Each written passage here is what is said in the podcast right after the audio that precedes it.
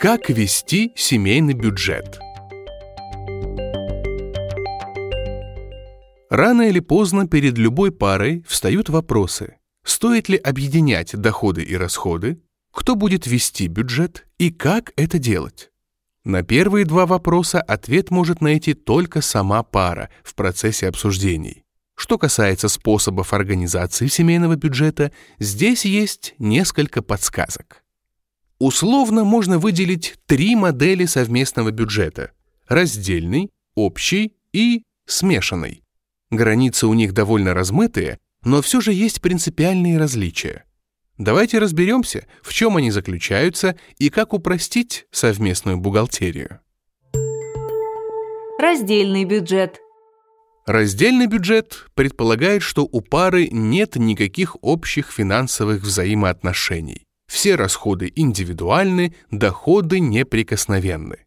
Никто в паре не претендует на заработок другого, а общие траты либо делятся поровну, либо воспринимаются как подарок или элемент ухаживаний.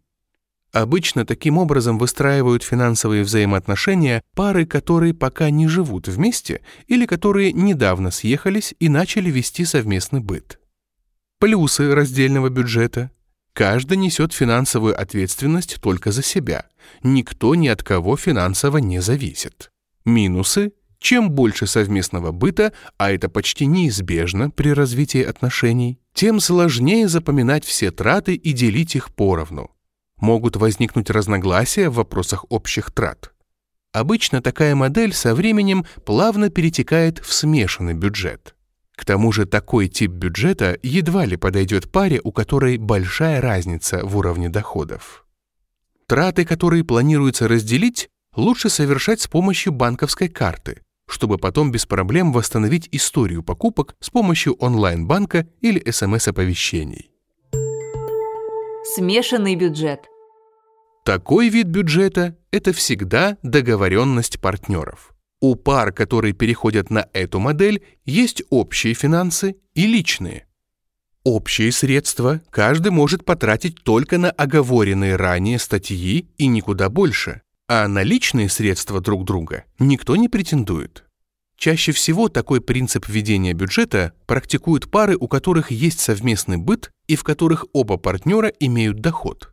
Обычно в детали планирования расходов и учета доходов сильнее погружается кто-то один из партнеров. Он берет на себя роль главбуха.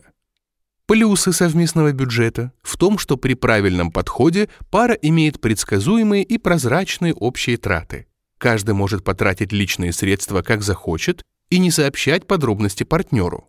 Оба супруга сохраняют финансовую независимость. Минусы. При этом виде бюджета важно регулярно проводить ревизию доходов и расходов актуализировать данные хотя бы раз в полгода. К тому же один из партнеров должен взять на себя оплату счетов и планирование бюджета. Вот полезный инструмент для тех, кто решил вести совместный бюджет. Заведите общий банковский счет с двумя картами. Это замена тумбочки советских времен. Каждый сможет брать оттуда деньги и при этом следить в личном кабинете онлайн-банка за тратами друг друга и остатком общих средств. Это удобно для контроля расходов. Есть приложения, которые могут вести одновременно два человека. Оба партнера могут установить такое на телефон для учета общих трат.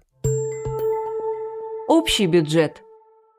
В этом случае все заработанные деньги – это семейный бюджет.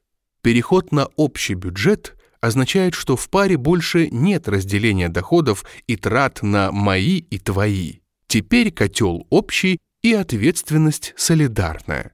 Неважно, кто сколько зарабатывает и кто сколько тратит.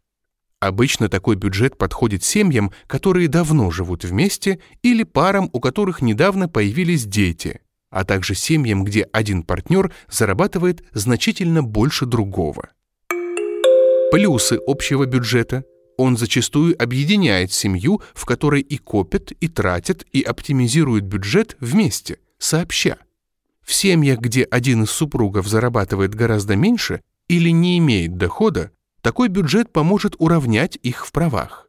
Оба партнера имеют одинаковый доступ к общим деньгам и право их тратить.